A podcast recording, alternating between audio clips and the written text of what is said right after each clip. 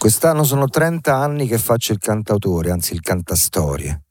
30 anni di vita, canzoni, viaggi, persone, storie appunto. E ogni sera durante le date di questi concerti qui sul palco dell'Auditorium Parco della Musica Ennio Morricone di Roma, incontro persone, amici, colleghi, che per un motivo o per l'altro per me sono state o sono importanti. Io sono Daniele Silvestri e questa è Le cose che abbiamo in comune, un podcast targato Fandango Live. Signore e signori, mio fratello Niccolò Fabi.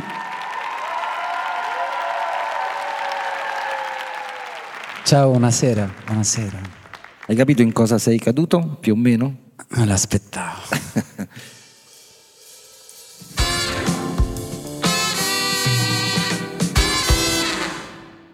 Mazzo!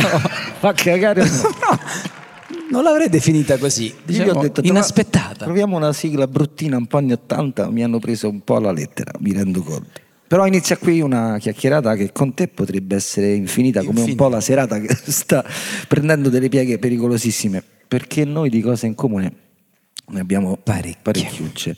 Quasi quasi sceglierei di partire da una che non abbiamo in comune, quindi parliamo una ventina di minuti di filologia romanza. Che secondo me Per il piacere dei presenti, immagino che Esatto. sono No, no, no. al sequestro. La prima però che abbiamo in comune è facilissima, Mm, poi diciamo non è un segreto, però te la riassumo con questa foto. Luca, manda un po' quella foto che meglio di tante altre parole spiega da dove veniamo, te la ricordi? E ha voglia. Questi sono più o meno fondatori e principali sostenitori di quello che a Roma era il locale, che è qualcosa a cui credo io e il signore qui accanto dobbiamo tanto. Forse il locale doveva parecchio anche a noi, anche in termini economici, ma questo è un altro discorso. Però là dentro ci abbiamo veramente costruito un'esistenza. Beh, eh, adesso a guardarla da, da 35 anni dopo, perché no, erano i primi, era il 93, ma no, no, 31, dai, 31-32 anni fa. È, è difficile separarlo proprio da un periodo della vita talmente speciale, no? quello dei, dei sogni, delle ambizioni, delle speranze, delle ipotesi. Quando ci conoscevamo in quei giorni credo che di nessuno di noi avesse la, la certezza che ci saremmo ritrovati 32 anni dopo di fronte a delle persone ancora incuriosite ad ascoltarci e che sarebbe diventata la nostra vita. Quindi ho, ho di quelle serate, di quelle nottate, un ricordo sicuramente un pochino sfocato anche da, così, dalle classiche abitudini della gioventù notturna. Ecco. Non so a cosa Però- ti riferisci. No, così, ma quelle cose classiche, diciamo, legali, più o meno Sì, legali. eh? No, più o meno, adesso no, i Poi dipende termini, i paletti della Adesso, legalità. Se vogliamo rivedere la foto, posso, No. posso fare delle fare. distinzioni Lasciamo abbastanza precise. Qua- chi di più, chi di meno. Vabbè, ma senza entrare adesso nei, nei dettagli più Ma originosi. scusami, adesso perché il racconto del locale l'abbiamo fatto io e te e Max e Sì. tutti noi costantemente, perché giustamente ci viene chiesto, anche perché per chi non l'ha vissuto è anche un po' difficile da capire. Ma tu, questa è una domanda vera. Seria, sì. In questi anni ti è mai capitato di trovare qualcosa di assimilabile o che lo ricordasse, in cui hai sentito, e non per forza a Roma dico, eh, in cui hai sentito che c'era almeno in fieri e in potenza quella roba lì? È difficile perché no, l'osservatorio attuale, ehm, non- non- cioè, sia come età, come esperienza e tutto, mm, mi fa vedere quell'epoca talmente in una maniera meravigliosa, per cui è difficile che qualcosa possa stare al suo passo, ma non tanto perché non ci siano state esperienze analoghe o dove non abbia trovato un, un movimento, una- un entusiasmo paragonabile a quello. Però continuo a viverlo come qualcosa di speciale perché effettivamente era un posto speciale, ma perché le motivazioni che l'avevano creato, le persone che lo conducevano, lo avevano fatto proprio per sé, no? Vi ricordate? Senza nessun tipo di profitto dietro Sì, sì, alle loro spalle. L'ambizione no? era solo poter continuare a pagarselo quel posto. Esatto, cioè anche la- le alterazioni di cui accennavamo in maniera sottile prima erano dovute anche al fatto che i musicisti non venivano pagati per suonare, però non pagavano la birra al bancone. E questo produceva inevitabilmente delle transazioni così spontanee che incidevano sul, sull'alcolemia. Ma diciamo. la formula si potrebbe ancora La- la formula- applicare questa stessa Eh, non, formula? lo, non- non lo so, perché diciamo che la maggior parte dei locali, inevitabilmente, anche per sostenersi, non possono trascurare l'aspetto del, no, del- del- del profitto e i musicisti ne sono evidentemente anche un po' penalizzati perché sono costretti a trovare una formula musicale che attragga persone così da produrre del profitto o quantomeno a pareggiare i conti del locale. Essendo quel consorzio diciamo, di persone in realtà eh, votate semplicemente a costruirsi un proprio palco dove poter suonare liberamente. Ricordo comunque una delle formule de- de- del decalogo del locale è che non si potevano fare cover, che forse è l'opposto di quello che la maggior parte dei locali spesso chiede a dei giovani musicisti approfittando del, del fatto che il repertorio conosciuto possa essere più attraente. no? Sì, non si faceva mai. Io ne Non feci si- una, Vabbè, sì, a parte inserita. regola, non succedeva Però mai. devo dire Però, che- scusa, sì, ma eh, no, no, sto pensando al fatto che giustamente la vediamo soprattutto dal punto di vista dei musicisti, se, se dovessimo fare l'elenco dei musicisti che frequentavano il locale sarebbe abbastanza impressionante, ma più impressionante ancora è l'elenco delle altre forme d'arte che bazzicavano il locale, ma bazzicavano non è la parola giusta perché ci vivevano, le cose nascevano lì dentro, perché a cominciare dagli attori, i registi, gli autori, i fotografi, i pittori, in quel senso la cosa, quello che là, quel- in quegli anni, credo che sia davvero unico, irripetibile, non lo so se artificiosamente si può pensare che possa succedere, però lì il butta fuori alla porta era Pierfrancesco Favino, Eh, tu entravi dentro e c'era Valerio Mastandrea che, che discuteva di uno spettacolo con eh, Rocco Papaleo piuttosto che Angelo Orlando, insomma era impressionante da questo, e nessuno di noi aveva ancora un mestiere davvero, se non una passione, una serie di cose che stavano succedendo tutte in quel momento. Eh, Ma credo che questo sia stato proprio responsabile della spinta che ognuno di noi ha avuto nel migliorarsi, perché non solo suonavamo una sera al mese più o meno, ma poi rimanevamo anche tutte le altre, le altre sere a sentire gli altri. E questa, questa confluenza di, di talento indubbio che c'era per casualità, sai, lì ci sono delle onde no, in qualche modo che sono abbastanza imprevedibili, ha fatto sì che ci fosse in tutti noi, credo, un, un- un desiderio di una sana competizione o quantomeno uno stimolo a riprodurre, a rubare in senso buono, cioè comunque a emulare anche trovate, tecniche, Certo, strumenti, eh, Sì, sì, si arrangiamenti, tutto qualcosa. che in qualche modo faceva parte del bagaglio collettivo, quindi è inevitabile che poi abbiamo trasferito ognuno nell'altro qual- qualcosa, eh, ripeto, nel- nel- nella, nella sana maniera di stimolarsi. Però forse eh, le persone che sono qui anche a omaggiare i tuoi 30 anni di carriera saranno, potrebbero essere curiosi del fatto che io in realtà il ricordo che ho di te, se mi posso permettere, cazzo, cioè. è, in realtà è precedente a- al, al- al locale dove fisicamente ci siamo incontrati, perché tu nei primi anni 90, forse la- non, non so se l'avevamo mai, ce lo saremmo mai raccontato, ho un però po' paura. No, no, no, nulla di, diciamo, di compromettente, credo. No, assolutamente. Ma tu condividevi la sala prove con i sei suoi ex, cioè con un gruppo con cui io avevo appena smesso di suonare, diciamo. Infatti il mio ri- primo ricordo di Daniele Silvestri è in una cassettina che David Nerattini, batterista del, del gruppo Sei Suoi Ex, mi aveva dato per far sentire alcuni pezzi nuovi loro. Sulla parte B c'erano dei pezzi tuoi. Dei Perché pezzi tuoi. la lira, quindi usavano anche i miei stessi nastri. Eh, e quindi io a un certo punto, rigirando questa cassetta, ascoltai le tue canzoni e credo che almeno un paio poi sono confluite nel tuo primo disco, perché stiamo parlando comunque del 91, 92, quindi sì, c'era, non, non so se c'era già il flamenco da dolce, però nella mia sì. memoria c'era. Sì. E quindi poi c'era questo Daniele Silvestri che girava e quindi da...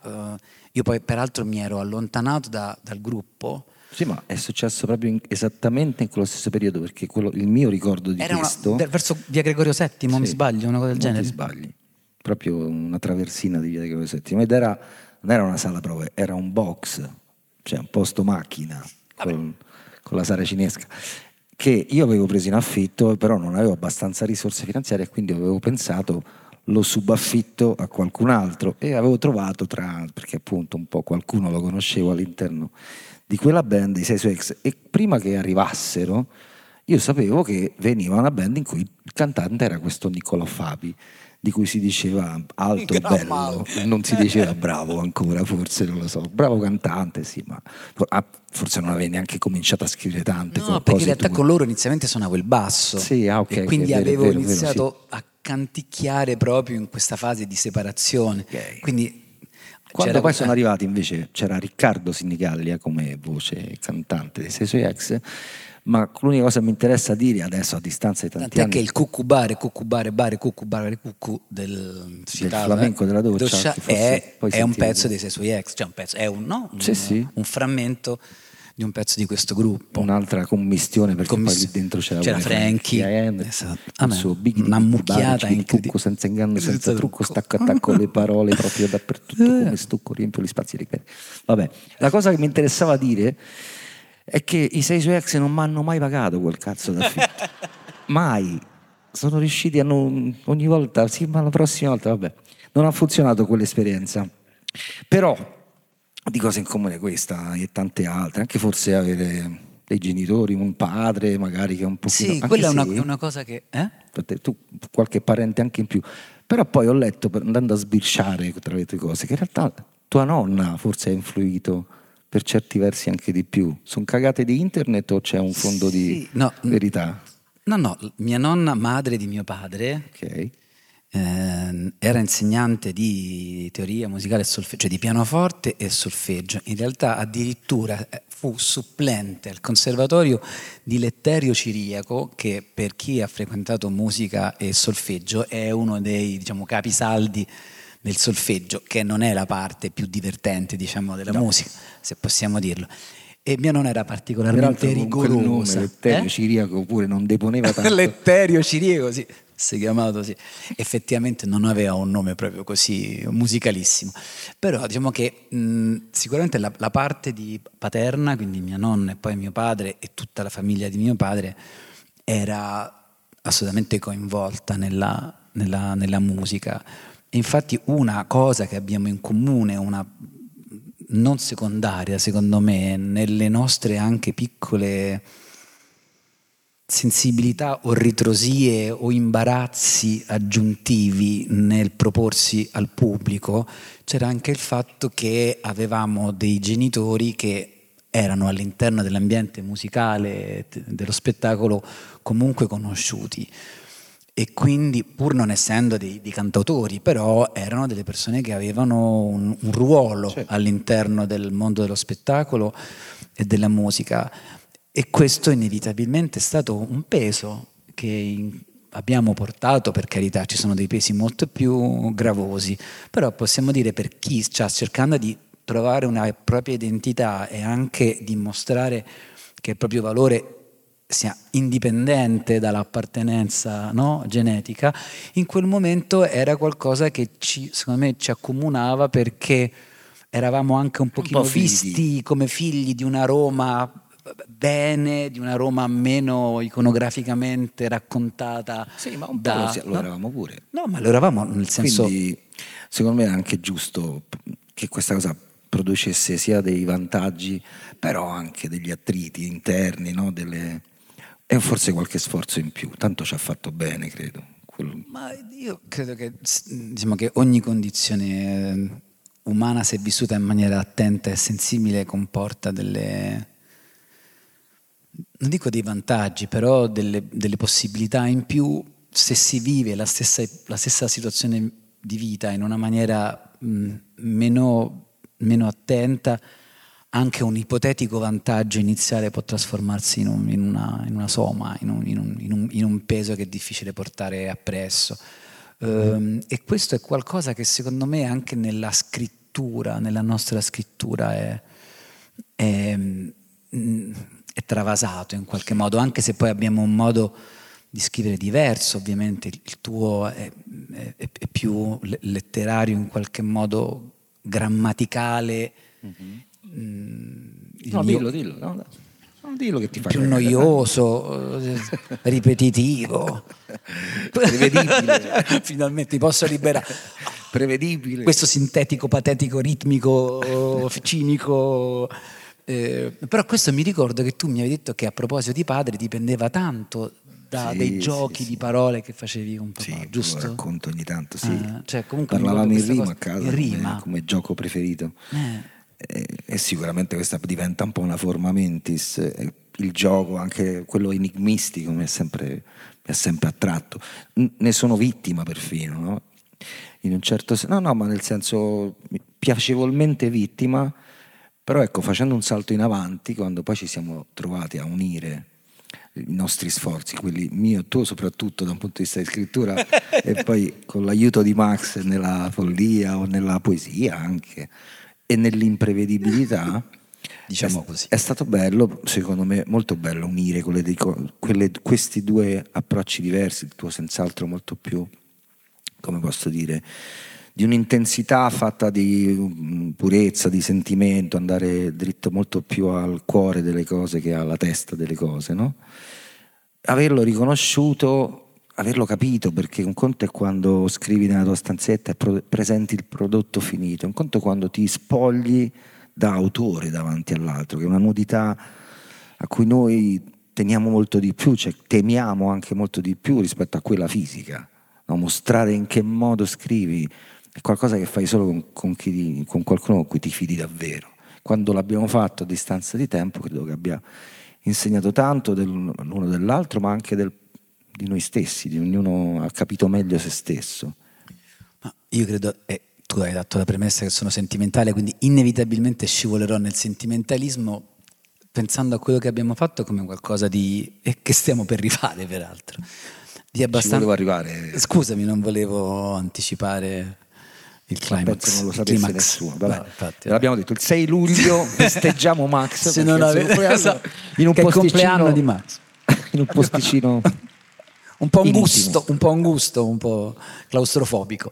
E, mm, no, che la- il tipo di esperienza che, che abbiamo vissuto, ma a partire da quel, da quel viaggio africano fino a tutti i viaggi che in seguito abbiamo fatto, mm, ho sempre pensato in questi anni che sarebbe stato davvero impossibile farlo con nessun altro rispetto a voi io. per una questione indubbiamente di complementarietà e anche fortunata. La scoper- scoperta definitivamente lì, perché Sì, a- prima di farlo forse per nemmeno ne avremmo, ci avremmo scommesso poi così tanto, poteva anche qualcosa non funzionare, invece forse lì si è cementato sì qualcosa. le, le- le premesse c'erano, ma da, da un punto di vista proprio della...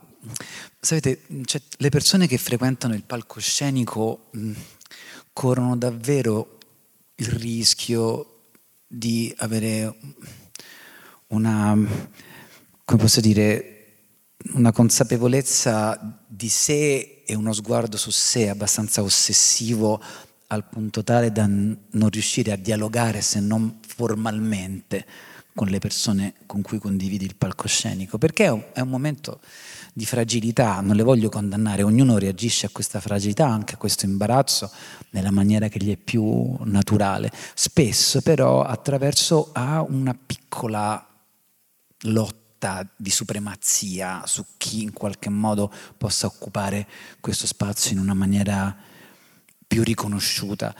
E mh, la, la complementarietà nostra è il fatto che davvero in maniera serena e assolutamente non formale, ma di sostanza, ognuno occupa la propria porzione di palcoscenico felicemente, felicemente, senza nessun tipo di... Mi hai fatto venire in mente una cosa, Prego. Interrompo. Eh, perché a parte non voglio diventare anche troppo sentimentale, però non vedo l'ora di starci di nuovo su quel palco insieme. E stavo pensando che nel nostro cammino comunque mh, ci sono almeno un paio di persone importanti che, che abbiamo incontrato e cui qualcosa dobbiamo, secondo me, per come sono state fatte, per come erano fatte o per come sono fatte, perché dipende. In un caso, a pensarci, avrei dovuto mettere una bella foto di Gianluca Vaccaro. Gianluca Vaccaro non c'è più da tanti anni, è stato un fonico, ma è molto riduttivo chiamarlo solo così, fantastico. E per certi versi quando lavoravamo al disco che poi è diventato il padrone della festa era un po' il quarto musicista mm, insieme a noi. Quindi tanto dobbiamo a lui. Eh, però pensando a quello che è successo prima del disco e lì il merito è molto più tuo che ci hai portato e condotto in un luogo che è stato così importante come l'Africa c'è un'altra persona che è stata importante e che ti manda un saluto. Manda Luca. Ciao Nick. Carissimo una gioia saperti lì. Eh, ti mando volentieri questo saluto. So che sei insieme con un altro grande amico che è Daniele. E dai, l'ultima volta che siamo trovati, eh, insomma, abbiamo parlato della Sierra Leone, l'ultima eh, avventura africana. Tienti pronto per la prossima in Tanzania, come promesso. Ricordo, ho nel cuore l'ultima che abbiamo eh, dieci anni fa um, in Sud Sudan insieme con Daniele, Max e ci sei tu. E il 6 di luglio saremo a Roma e vogliamo vivere insieme e dire a tutti che life is sweet, veramente sweet. Bisogna prenderla, bisogna viverla con generosità. L'Africa ha bisogno anche dell'aiuto di tutti e io dico anche grazie a te, Daniele, Max, insomma, per esserci sempre tanto vicini, non vicini a noi, ma vicini ai più poveri, mamme e bambini in particolare. Grazie, ciao, un saluto caro. Questo signore meraviglioso si chiama Don Dante Carraro e rappresenta il QAM, che è questa meravigliosa associazione. E ti faccio un regalo perché eh, se ce l'ho qua dentro, ma io ti insecondo, non sono neanche sicuro, però in realtà è una cosa che mi porto tipo feticcio e probabilmente tu ce l'hai. Se, non, se ce l'hai me lo ridai, se no te lo do. Dai, non mi dire che non c'è più. Eccolo. Tu ce l'hai ancora? No. E allora è tuo. Ammazza.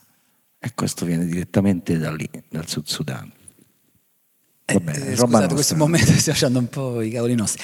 No, scusate, e, effettivamente, beh, Don, Don Dante è per me il miglior compagno di viaggio possibile, un sacerdote cardiologo, direttore de, di Medici con l'Africa, il QAM.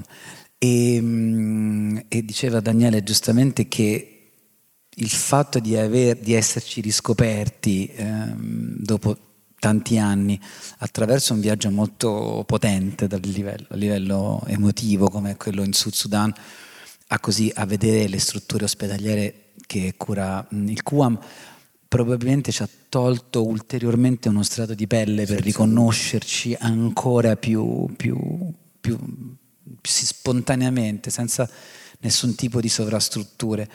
Noi all'inizio molto più prosaicamente stavamo dicendo no, perché non ci facciamo un weekendino, non so, a Parigi, ti ricordi, oppure in un agriturismo, solo per staccare provare a staccarci dalle nostre vite, nel frattempo si erano ingrandite, c'erano state delle famiglie, dei figli, tutte cose che inevitabilmente hanno cambiato tantissimo, no? la logistica eh, pratica e sentimentale della nostra vita. Quindi riuscire a spogliarci per due giorni, pensavamo anche semplicemente in un viaggio in una capitale europea, poteva aiutarci.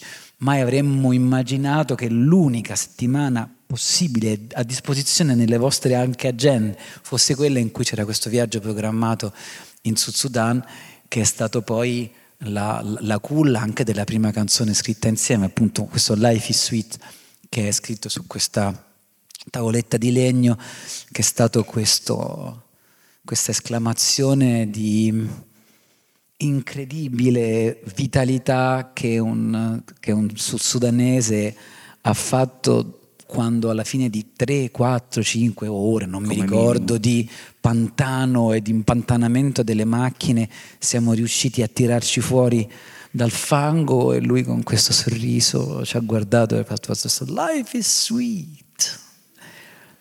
E in questo sì, banale, se volete, piccolo episodio, non so, abbiamo riconosciuto forse una, una scintilla anche no, del, del, del privilegio che noi forse abbiamo già riconosciuto di avere, ma che in quel momento forse decuplicato che noi possiamo veramente sì, depositare di una vita dolce, tutto sommato molto dolce rispetto a tante altre. Dolce. Vabbè, signori e signori, sto per salutare quello che per me, adesso lo dico, è uno degli autori delle canz- tra le canzoni più belle che si siano state fatte in Italia. È l'autore mio, di costruire, eh, l'autore di negozio di antiquariato, l'autore di una buona idea. E, e quindi è un privilegio essergli amico da così tanto tempo. Signore e signori, Niccolò Fabi e beccate sta sigla. Grazie.